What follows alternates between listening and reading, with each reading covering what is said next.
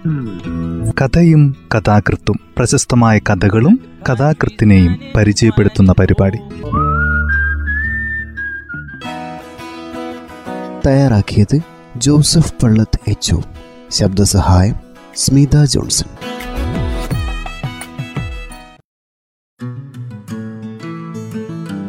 കഥയും കഥാകൃത്തും എന്ന ഈ പരിപാടിയിൽ ഇന്ന് ചിസിലി പനമരത്തിന്റെ അനശ്വര എന്ന കഥയാണ് പരിചയപ്പെടുത്തുന്നത്. കഥ ഇങ്ങനെയാണ് ആരംഭിക്കുന്നത്. വരാൻ പറഞ്ഞത് മൂത്തപ്പങ്കാവിലേക്കായിരുന്നില്ലേ കാത്തിരിപ്പിന്റെ ക്ഷമകെട്ട ഏതോ ഒരു നിമിഷത്തിൽ സുഷമ ഒന്നുകൂടി ഓർമ്മിച്ചു നോക്കി. ഒരാഴ്ചയ്ക്ക് മുമ്പ് സ്വയം എഴുതി പോസ്റ്റ് ചെയ്ത വരികൾ എന്തൊക്കെയായിരുന്നെന്ന് ഒരിക്കൽ കൂടി ഓർമ്മിച്ചെടുക്കാൻ ശ്രമിച്ചു. ഒന്ന് കാണണമെന്ന ഒരു മോഹം പോലെ ഒരിക്കൽ കൂടി മുത്തപ്പൻകാവിൽ ഒരുമിച്ച് തൊഴണമെന്ന് ഒരാശ ബാക്കി നിൽക്കുന്നത് പോലെ. ഞായറാഴ്ച വൈകുന്നേരം ഞാൻ അവിടെ എത്തും. വരില്ലേ? അങ്ങനെയായിരുന്നല്ലോ ആ കത്തിലെ വരികൾ. തമ്മിൽ കാണാൻ പോകുന്നത് കൊണ്ട് മറ്റൊന്നും എഴുതിയതുമില്ല. അല്ലെങ്കിലും കുറച്ചായിട്ട് എഴുതാൻ തീരെ കഴിയുന്നില്ല. മനസ്സ് എത്തുന്നിടത്തേക്ക് അക്ഷരങ്ങൾ കടന്നു ചെല്ലുന്നില്ല. ഞായറാഴ്ചയായി കിട്ടാൻ മനസ്സ് തിടുക്കം കൂട്ടുന്നത് അറിഞ്ഞു. കൂട്ടുകാരുടെ വീട് വരെ ഒന്ന് പോകണം. രണ്ടു ദിവസം കഴിഞ്ഞ് തിരിച്ചെത്തു. പുറപ്പെടാൻ നേരത്ത് അച്ഛനോട് പറഞ്ഞത് അങ്ങനെ ഒരു കള്ളമായിരുന്നു. വൃദ്ധ മനസ്സിന്റെ മൗനം ഒരു ദീർഘനിശ്വാസത്തിൽ അവസാനിച്ചപ്പോൾ ഇനിയും ഒരു അനുവാദത്തിന് കാത്തു നിൽക്കേണ്ട ആവശ്യമില്ലെന്ന് കരുതി.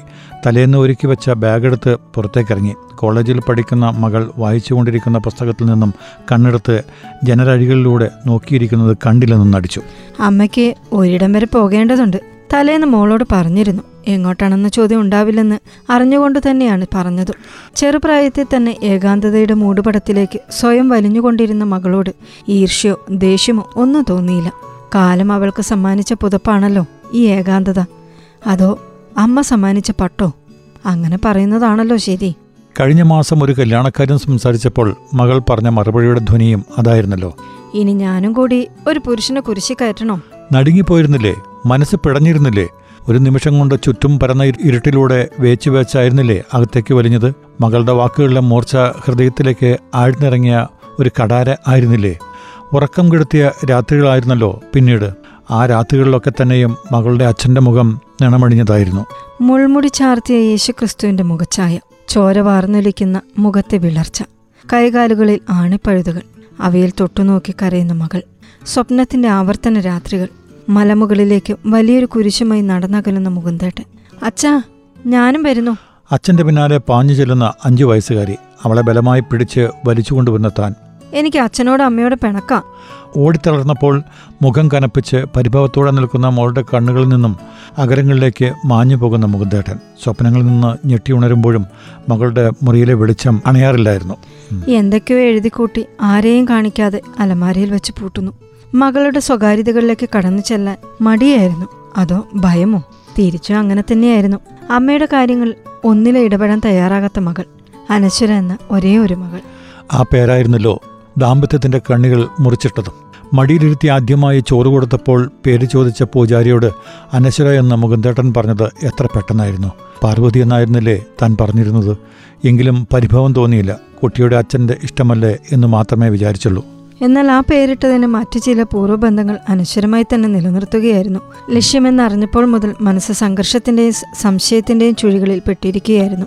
അഞ്ചു വയസ്സുകാരിയെ സ്കൂളിൽ ചേർക്കാൻ ചെന്നതായിരുന്നു മുകുന്ദേട്ടനോടൊപ്പം. അനശ്വര എന്ന പേര് പറഞ്ഞപ്പോൾ എഴുതിക്കൊണ്ടിരുന്ന ടീച്ചർ മന്ദഹസിച്ചുകൊണ്ട് ചോദിച്ചു മുകുന്ദൻ ആ പേര് ഇപ്പോഴും മറന്നിട്ടില്ലല്ലേ? മുകുന്ദേട്ടനും ടീച്ചറെ നോക്കി ചിരിച്ചു. അർത്ഥമറിയാതെ താൻ മുകുന്ദേട്ടനെ തന്നെ നോക്കിയിരുന്നു. ടീച്ചർ. അടുത്ത കുട്ടിയുടെ പേരെഴുതുന്ന തിരക്കിൽ മുകുന്ദട്ടൻ എഴുന്നേറ്റ് പുറത്തേക്കിറങ്ങി. വരാന്തയുടെ തൂണും ചാരി സിഗരറ്റിന്റെ പുക ഊതിവിട്ടുകൊണ്ട് നിന്ന് മുകുന്ദട്ടന്റെ അടുത്തേക്ക് നടന്നപ്പോൾ മനസ്സിൽ സംശയത്തിന്റെ വേര് മുളച്ചു കഴിഞ്ഞിരുന്നു. ആരായിരിക്കും ആ ടീച്ചർ? ആരുടെ പേരായിരിക്കും അനശ്വര? മുകുന്ദേട്ടനോട് ചോദിക്കാൻ ഭയമായിരുന്നു. പിറ്റേന്ന് വൈകുന്നേരം സ്കൂൾ വിട്ടു വന്ന മോളോട് ടീച്ചറെ കുറിച്ച് ചോദിക്കാൻ തുടങ്ങി. ടീച്ചറെ മോൾക്ക് ഇഷ്ടായോ നല്ല ടീച്ചറാ. ടീച്ചറുടെ പേരെന്താണ്? ചോദിക്കണം കേട്ടോ? പിറ്റേന്ന് വൈകുന്നേരം സ്ലേറ്റിൽ കുത്തി വരച്ചുകൊണ്ടിരിക്കുന്ന മോളുടെ അടുത്ത് ചെന്ന് ചോദിച്ചു ടീച്ചറുടെ പേര് പറഞ്ഞ മോളെ? ഇന്ദിരാന്ന്. ഇന്ദിര. അപ്പോൾ തന്റെ ഊഹങ്ങളെല്ലാം തെറ്റിയിരിക്കുന്നു. പിന്നീട് ഒരിക്കലായിരുന്നു അത്. കളിപ്പാട്ടങ്ങൾക്കിടയിലെ തിരക്കിനിടയിൽ കുട്ടിക്ക് കളിപ്പാട്ടം തരികയായിരുന്നു. ഹായ് മുകുന്ദനോ? എതിരെ വന്ന രണ്ടു സ്ത്രീകൾ മുകുന്ദേട്ടനെ നോക്കി ചിരിച്ചുകൊണ്ട് അടുത്തേക്ക് വന്നു. ഇതെന്റെ സന്തുഷ്ട കുടുംബം. ഇവ രണ്ടാളും എന്റെ കോളേജ് മേറ്റ്സ് സുമലതയും അനശ്വരയും. മുകുന്ദേട്ടൻ അവരെ നോക്കി കണ്ണിറുക്കി ചിരിച്ചുകൊണ്ട് പരിചയപ്പെടുത്തി. അനശ്വര എന്ന സ്ത്രീയുടെ മുഖത്ത് നാണത്തിന്റെ കുങ്കുമച്ചോപ്പ് പടർന്നത് പെട്ടെന്നായിരുന്നു. മോളുടെ പേര്? അനശ്വര തന്നെ. മുകുന്ദേട്ടനെ ഒളികണ്ണിട്ട് നോക്കിക്കൊണ്ടായിരുന്നു താൻ അങ്ങനെ പറഞ്ഞത്. എന്നാൽ മുകുന്ദേട്ടന്റെ മുഖത്ത് പ്രത്യേകിച്ചൊരു ഭാവഭേദവും കണ്ടിരുന്നില്ല. മുകുന്ദേട്ടന്റെ ഇഷ്ട നായികയുടെ പേര് തന്നെയല്ലേ? അനശ്വര എന്ന പേര് മുകുന്ദന് പണ്ടേ ഇഷ്ടായിരുന്നല്ലോ. ജാതകപ്പൊരുത്തം ഉണ്ടായിരുന്നെങ്കിൽ അനശ്വരയെ തന്നെ കല്യാണം കഴിച്ചേനെ. സ്ത്രീകൾ തമാശ പറഞ്ഞു പിരിഞ്ഞു. കളിപ്പാട്ടങ്ങൾ തിരഞ്ഞെടുക്കാൻ പോലും മനസ്സ് വന്നില്ല. മുകുന്ദേട്ടനും മോളും കൂടി വേണ്ടതൊക്കെ വാങ്ങി. നിനക്കെന്താ സൂ ഒരു മൂഡ് ഓഫ് തുറിച്ചൊരു നോട്ടമായിരുന്നു മറുപടി. മനസ്സിൽ സംഘർഷം കുന്നുകൂടി. പ്രതികരിക്കാനാവാതെ അവ ഒന്നായി പെരുകിക്കൊണ്ടിരുന്നു. ഒരിക്കൽ കൂടി അച്ഛനോട് പറഞ്ഞു എന്നെ അനശ്വരാന്ന് വിളിക്കണ്ട. എന്ത് പറ്റി മോളെ? അത് ചീത്ത പേരാന്ന് അമ്മ പറഞ്ഞു. അച്ഛനിട്ട പേരല്ലേ? അതെങ്ങനെ ചീത്തയാകും? അമ്മ പറഞ്ഞു ആ പേരിന് വേണ്ടാന്ന്. മോൾ പോയി അമ്മയെ വിളിച്ചോണ്ട് വാ. എന്താ സു അനശ്വര ചീത്തപ്പേരെന്ന് പറഞ്ഞേ? എന്തിനാ എന്റെ കുട്ടിക്ക് ആ പേര് തന്നെ ഇട്ടത്? കണ്ട പെണ്ണുങ്ങളെയൊക്കെ ഓർത്തോണ്ടിരിക്കാനല്ലേ? നീ എന്താ പറഞ്ഞേ? കണ്ട പെണ്ണുങ്ങളെയൊക്കെ ഓർത്തിരിക്കാനെന്നോ? ആരുടെ പേരാ അനശ്വര? ഓ ഒന്നും ഓർമ്മയില്ല അല്ലേ അന്ന് പരിചയപ്പെട്ട സ്ത്രീയുടെ പേര് അനശ്വര എന്നായിരുന്നില്ലേ? എന്നെ വിഡ്ഢിയാക്കാന്ന് കരുതണ്ട കേട്ടോ. അയ്യോ ഒട്ടി പെണ്ണേ. അവളുടെ പേര് അനശ്വര എന്നല്ല സീമ എന്നാണ്. അനശ്വര എന്ന് പറഞ്ഞതിന്റെ പിന്നൊരു കഥയുണ്ട്. കോളേജ് മാഗസിനിൽ അവളൊരു കഥ എഴുതി. ആ കഥയിലെ നായികയാണ് അനശ്വര. നല്ലൊരു കഥാപാത്രമായിരുന്നുകൊണ്ട് ഞങ്ങൾക്കാർക്കും അനശ്വര മറക്കാൻ കഴിഞ്ഞില്ല. അന്ന് മുതൽ സീമയെ ഞങ്ങൾ അനശ്വര എന്ന് വിളിക്കാൻ തുടങ്ങി. മാത്രമല്ല ഞാനൊരു വാക്കും പറഞ്ഞു. എന്റെ ആദ്യത്തെ കുട്ടി പെണ്ണായാൽ ആ പേര് തന്നെ ഇടുമെന്ന് അങ്ങനെ നമ്മളുടെ മോൾ അനശ്വരയായി. പിന്നീട് സീമ എന്ന അനശ്വര കഥാനായികയെ കണ്ടുമുട്ടിയത് ഇതുപോലൊരു വൈകുന്നേരം ഈ മുത്തപ്പങ്കാവിൽ വെച്ചായിരുന്നു. മുകുന്ദേട്ടനെയും മോളെയും കണ്ടപ്പോൾ ഓടി വന്ന് മോളെ എടുത്ത് ഉമ്മ വെച്ചത് തനിക്ക് ഒട്ടും സഹിക്കാനായില്ല. കുട്ടി ആരും അങ്ങനെ ഉമ്മ വയ്ക്കുന്നത് എനിക്കിഷ്ടമല്ല. Sorry madam sorry. നിറഞ്ഞ കണ്ണുകളോടെ തിരിഞ്ഞ് ക്ഷേത്രാങ്കണത്തിലൂടെ പുഴവക്കത്തേക്ക് നടന്നു. അമ്പലത്തെ തഴുകി തലോടി ഒഴുകുന്ന പുഴയിലേക്ക് നോക്കി നിന്ന് കണ്ണുകൾ തുടയ്ക്കുന്നതും കണ്ടു. മുകുന്ദേട്ടൻ ദേഷ്യത്തോടെ തന്നെയും മോളെയും ലോഡ്ജിലേക്ക് കൂട്ടിക്കൊണ്ടുപോയി. പിന്നെ പുറത്തിറക്കുകയോ തൊഴാൻ കൊണ്ടുപോകുകയോ ചെയ്തില്ല. ഭക്ഷണമെല്ലാം റൂമിലേക്ക് എത്തിച്ചു. മുകുന്ദേട്ടൻ മാത്രം പുറത്തേക്കിറങ്ങി. നേരെ ഇരുട്ടി തുടങ്ങിയിരുന്നു. നിലാവ് മാനത്തു നിന്ന് പുഴയിലേക്ക് എത്തി നോക്കി നിന്നിരുന്നു. പുഴയിലേക്ക് കെട്ടിയിറക്കിയ പടവുകളിലൊന്നിൽ അനശ്വൻ എന്ന കഥാകാരിയും മുകുന്ദേട്ടന് സംസാരിച്ചിരിക്കുന്നത് കണ്ടു. മനസ്സിൽ വലിയൊരു കടൽ ഇരമ്പെന്നത് അറിഞ്ഞു. തിരമാലകൾ തീരത്ത് തലതല്ലി ചിതറുന്നതും അറിഞ്ഞിരുന്നു. തിരയും തീരവും കെട്ടിപ്പുണരുകയും പിന്നെ വേർപിരിഞ്ഞ് പിന്മാറുകയും ചെയ്യുന്നുണ്ടായിരുന്നു. വയ്യ എനിക്കിനിയെ സഹിക്കാൻ വയ്യ. മുകുന്ദേട്ടൻ ഒന്നും പറഞ്ഞില്ല. എനിക്ക് നിങ്ങളോടൊത്ത് കഴിയാൻ വയ്യ. അപ്പോഴും മുകുന്ദേട്ടൻ ഒന്നും പറഞ്ഞില്ല. എന്നെയും മോളെയും നിങ്ങൾ വഞ്ചിക്കുകയായിരുന്നു. രാത്രി മുഴുവനും കരയുകയും പിറുവിറുക്കുകയും ചെയ്തു. മുകുന്ദേട്ടൻ മറുപടിയൊന്നും പറയാതെ കസരയിൽ ചാഞ്ഞു കിടന്നു. ഉണർന്നപ്പോൾ തമ്മിൽ നോക്കിയതേയില്ല. അമ്പലത്തിൽ ഭക്തിഗാനത്തിന്റെ റെക്കോർഡ് തിരുവപ്പനയുടെ ചെണ്ടകൊട്ട് ഭക്തരുടെ പയങ്കുറ്റി വഴിപാട്. ഒന്നിനും പങ്കെടുക്കാതെ നാട്ടിലേക്ക് തിരിച്ചു. വീട്ടിലെത്തിയ ഉടനെ സൂട്ട് കേസിൽ വസ്ത്രങ്ങൾ വാരിവലിച്ചു നിറച്ചു. മോളുടെ കൈ പിടിച്ച് പടിയിറങ്ങി. പിന്നിൽ നിന്നും വിളിച്ചിരുന്നു എന്ന് ഓർമ്മയില്ല. ഇത്രയും വാശി വേണ്ടായിരുന്നില്ല മോളെ. ഇല്ല ഇനി ഞാൻ ആ പടി ചവിട്ടില്ല. അച്ഛൻ പിന്നീട് ഒരിക്കലും നിർബന്ധിച്ചില്ല. മുകുന്ദേട്ടൻ ഒരിക്കലും അന്വേഷിക്കാൻ വന്നതുമില്ല. കഥകൾ എഴുതുന്ന മുകുന്ദേട്ടന്റെ സ്നേഹിത പുസ്തകങ്ങൾക്ക് കൂട്ടിരിക്കുന്ന സ്നേഹിത. ആ സ്നേഹിതയുടെ പുനർജന്മമോ തന്റെ മകളും മുകുന്ദേട്ടന് ഇഷ്ടപ്പെട്ട കഥാപാത്രം തന്നെയോ? അന്ന് ആദ്യമായി സ്വന്തം മനസ്സ് മുകുന്ദേട്ടന്റെ മുന്നിൽ മുട്ടുകുത്തി. തെറ്റുപറ്റിയത് തനിക്ക് തന്നെയെന്ന് ബോധ്യമായി. ഒന്ന് കാണണം ഒന്നിച്ച് ഒരു അമ്പലത്തിൽ തൊഴണം. അതും ഇവിടെ ഈ മുത്തപ്പൻകാവിൽ വിളിച്ചാൽ വരില്ലേ? വരുമെന്ന് മനസ്സ് പറഞ്ഞു. അങ്ങനെയാണ് കത്തെഴുതിയത്. അങ്ങനെയാണ് ഇപ്പോൾ ഇവിടെ എത്തിയത്. ഒരു ഇറക്കത്തിലാണ് അമ്പലം. സിമന്റ് കൊണ്ട് കെട്ടിയുണ്ടാക്കിയ പടവുകൾ ഓരോന്നും ചവിട്ടി താഴേക്കിറങ്ങുമ്പോൾ കാലിലെ എല്ലാ ഞരമ്പുകളും മുറിഞ്ഞു പോകുന്നത് പോലെ തോന്നി. അമ്മാ കൈ നോക്കാം തത്തപ്പെട്ടയും ചീട്ടുകളുമായി വഴിയരികിലിരുന്ന കുറവൻ വിളിച്ചു പറഞ്ഞു. കഴിഞ്ഞതെല്ലാം പറയാം അമ്മ. ഭാവി മാത്രം പറഞ്ഞാൽ മതി. പറഞ്ഞാൽ ദേഷ്യം തോന്നരുതമ്മ. വാശിക്കാരിയാണ് അമ്മ. വാശി നാശത്തിലേക്ക് എത്തൂ. പക്ഷെ അറിയേണ്ടത് പറഞ്ഞു കേട്ടില്ലല്ലോ. ഇഷ്ടപ്പെട്ട ഒരാളെ അമ്മ കാണാൻ പോകുന്നു. അടുത്ത് തന്നെ കാണും അമ്മ. അപ്പൊ കാണുമല്ലേ. മതി. തനിക്കതേ അറിയേണ്ടു. അമ്പലത്തിനുള്ളിൽ ദീപങ്ങളെല്ലാം തെളിഞ്ഞിരിക്കുന്നു. ഒന്നരയാൾ പൊക്കമുള്ള നിലവിളക്കിൽ നിറയെ തെളിയുന്ന തിരികളിൽ ഒരു നിമിഷം നോക്കി നിന്നുപോയി. മനസ്സ് കത്തിത്തെളിഞ്ഞു നിൽക്കുകയാണോ? അമ്പലത്തിലേക്ക് കടക്കാൻ മനസ്സ് തിടുക്കം കൂട്ടുന്നതറിഞ്ഞു. വേണ്ട മുകുന്തേട്ടം വന്നിട്ടാകാം. പടവുകൾ ഇറങ്ങി താഴേക്ക് വരുന്ന ആർക്കെങ്കിലും മുകുന്ദേട്ടന്റെ ചായ ഉണ്ടോ മുകുന്ദേട്ടൻ ഇപ്പോൾ എങ്ങനെയുണ്ടാവുമോ ഒന്നും ഓർമ്മിച്ചെടുക്കാൻ പോലും കഴിയുന്നില്ലല്ലോ. ഇപ്പോൾ പടവുകൾ ഇറങ്ങി വരുന്നത് കാവി ഉടുത്ത ഒരാളാണ്. താടിയും മുടിയും ഒക്കെ കുറേശ്ശെ നരച്ചിരുന്നു. ഒരു സന്യാസിയെ പോലെ ഒരാൾ. മുകുന്ദേട്ടൻ തന്നെയല്ലേ അത്? മനസ്സിലൂടെ മറ്റൊരോർമ്മ ഓടിപ്പാഞ്ഞുപോയി നാൽപ്പത്തഞ്ച് വയസ്സ് കഴിഞ്ഞാൽ ഞാൻ സന്യസിക്കാൻ പോകും. കാവി ഉടുത്ത് തീർത്ഥാടനത്തിന് പോകും. ഒരിക്കൽ അദ്ദേഹം പറഞ്ഞിരുന്നു സന്യാസി മെല്ലെ താഴേക്കിറങ്ങുകയാണ്. ഈ സന്ധ്യയിലും അദ്ദേഹം വല്ലാതെ വിയർക്കുന്നു. ചെന്നിയിലൂടെ വിയർപ്പ് ചാലിട്ടൊഴുകുന്നു വളരെയേറെ വളർന്നിരിക്കുന്നു. മുകുന്ദേട്ടൻ തന്നെ. ഓടിച്ചെന്ന് കൈപിടിച്ച് ഇറക്കിക്കൊണ്ട് വന്നാലോ മനസ്സിലൊരുതരം നീറ്റിലും വിഭ്രാന്തിയും അനുഭവപ്പെട്ടു. വേണ്ട.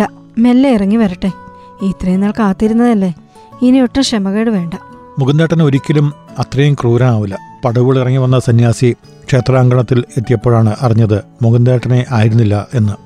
അപരിചിതനായ അയാൾ ക്ഷേത്രത്തിലേക്ക് കയറിപ്പോയപ്പോൾ അതുവരെ ആകാശത്തോളം ഉയർത്തിപ്പാറിച്ച പ്രതീക്ഷകളുടെ വർണപ്പട്ടം ചരടറ്റ് താഴേക്ക് കുതിച്ചു. വീണ്ടും നോട്ടം എത്തി നിന്നത് അമ്പലത്തിലേക്ക് ഇറങ്ങി വരുന്ന പടവുകളിൽ തന്നെയായിരുന്നു. മുകുന്ദേട്ടനെ പോലെ തന്നെ താടിയും ഉയരവും അല്പം കഷണ്ടി കയറിയ നെറ്റി ദൂരെ നിന്ന് തിളങ്ങിക്കാണുന്നു. കസവ് കരമുണ്ടിന്റെ കോന്തലയിൽ ഇടതു കൈകൊണ്ട് അല്പം പൊക്കിപ്പിടിച്ചുകൊണ്ട് പടവുകൾ ഇറങ്ങുന്നു. അതെ മുകുന്ദേട്ടൻ തന്നെ. പക്ഷേ തൊട്ടു പിന്നിൽ ഒരു സ്ത്രീയും കുട്ടിയും. ഈശ്വര ഒരു പക്ഷേ മുകുന്ദേട്ടൻ വീണ്ടും മനസ്സിലേക്ക് അശുഭമായ ചിന്തയുടെ ചീൾ ഇടിവാൾ പോലെ പാഞ്ഞു വന്നു. ആയിരിക്കാനിടയില്ല മറ്റാരെങ്കിലും ആകും. അമ്പലത്തിലേക്ക് വരുന്ന യാത്രക്കാർ ആരെങ്കിലും അല്ലെങ്കിൽ വഴി വെച്ച് പരിചയപ്പെട്ടവർ ആരെങ്കിലും. കൈനോട്ടക്കാരനെ മറികടന്ന് വാണിഭക്കാരുടെ മുന്നിലൂടെ നടന്നു വരുന്നത് മുകുന്ദേട്ടൻ തന്നെയാണെന്ന് ഉറപ്പുവരുത്തിയപ്പോൾ ഹൃദയം പെരുമ്പറ കൊട്ടി തുടങ്ങി എങ്ങനെ നേരിടും? എന്ത് സംസാരിക്കും? പതിനഞ്ച് വർഷങ്ങൾക്ക് പിന്നിലേക്ക് ഏടുകൾ മറച്ചുകൊണ്ട് രണ്ട് മനസ്സുകളും പുണർന്നു നിന്നു. ഈ അമ്പലമുറ്റത്തല്ലായിരുന്നെങ്കിൽ കെട്ടിപ്പണരുമായിരുന്നു ഒന്ന് പൊട്ടിക്കരയാമായിരുന്നു. ഇവിടെ ഇങ്ങനെ. വയ്യ നെഞ്ചു പൊട്ടുന്നതുപോലെ.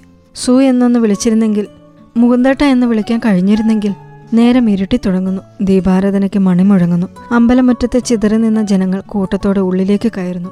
കാണാൻ തോന്നിയത് ഇപ്പോഴാണല്ലേ? എന്തെങ്കിലും ഒന്ന് പറയാൻ കഴിഞ്ഞിരുന്നെങ്കിൽ ഒരു ചിരിയെങ്കിലും സമ്മാനിക്കാൻ കഴിഞ്ഞിരുന്നെങ്കിൽ കണ്ണുകൾ നിറയുകയാണോ? മുകുന്ദേട്ടനെ ഇപ്പോഴും ആ പഴയ ഭാവം തന്നെ. ഈ പതിനഞ്ച് വർഷം മുകുന്ദേട്ടനിൽ കാര്യമായ മാറ്റങ്ങളൊന്നും വരുത്തിയിട്ടില്ലല്ലോ എന്ന് ഓർത്ത് നിൽക്കുമ്പോൾ അകലെ മാറി നിന്ന കുട്ടി ഓടി അടുത്തേക്ക് വന്നു. അച്ഛാ ഇതാരച്ചാ മുകുന്ദേട്ടൻ പറഞ്ഞു കൊടുത്തത് എന്താണെന്ന് കേട്ടേയില്ല തല കറങ്ങുന്നതായി തോന്നി. പുഴയിലേക്ക് മുഖം തിരിച്ചു നിന്നു. ഉല്ലാസയാത്ര കഴിഞ്ഞ് തിരിച്ചെത്തിയ ബോട്ടുകൾ സൃഷ്ടിച്ച വലിയ ഓളങ്ങൾ കൽപ്പടവുകളിലേക്ക് അടിച്ചു കയറി. സുഷമേ. പണ്ട് വിളിച്ചിരുന്നത് സു എന്ന് മാത്രമായിരുന്നല്ലോ. കഴിഞ്ഞുപോയ നീണ്ട വർഷങ്ങൾ മുകുന്ദേട്ടനിൽ മാറ്റങ്ങൾ വരുത്തിയിരിക്കുന്നു എന്ന് ബോധ്യമായി.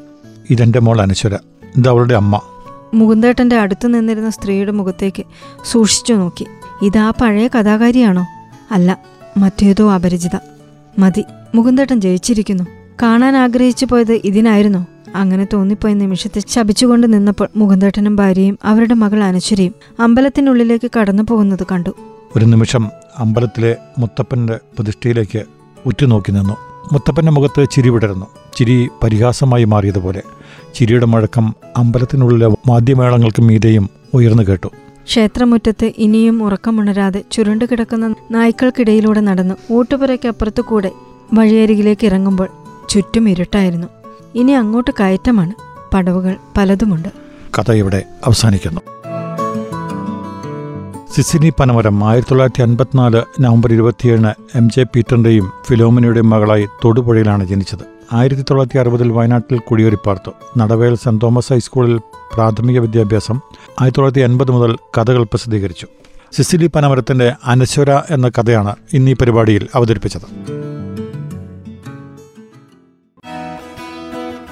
തയ്യാറാക്കിയത് ജോസഫ് പള്ളത്ത് എച്ച് ശബ്ദസഹായം സ്മിത ജോൺസൺ.